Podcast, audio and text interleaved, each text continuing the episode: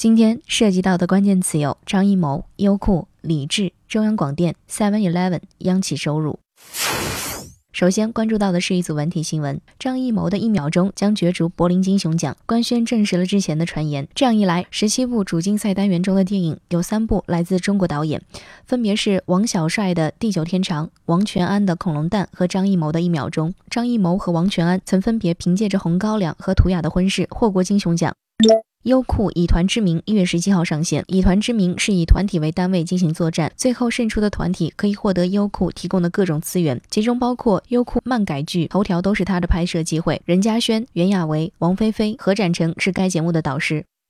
李志诉《明日之子》侵权案获赔二十万。李志在微博上发表视频，宣布维权案的判决结果为获赔二十万元，并表示并表示将不会继续上诉。李志称，法院判定哇唧唧哇和腾讯构成侵权，但法院认为哇唧唧哇和腾讯不需要向他道歉，理由是在节目播出时已经注了李志的名字。在李志提出抗议之后，他们也删除了节目，对其没有实际伤害。最后，法院判定哇唧唧哇和腾讯赔偿李志二十万。他表示已经和律师商议，决定不上诉，因为走。法律程序就是为了把这个事儿做个了结。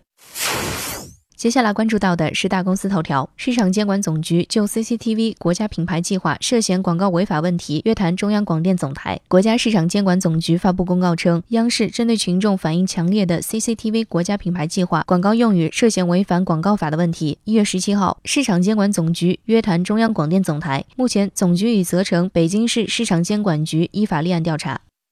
Seven Eleven 便利店二零一八年在北京卖了两百五十六万杯咖啡。北京商报消息，目前北京 Seven Eleven 便利店已经在两百多家门店销售现磨咖啡产品。二零一八年销售咖啡两百五十六万杯。二零一九年，Seven Eleven 计划在北京新开六十家门店。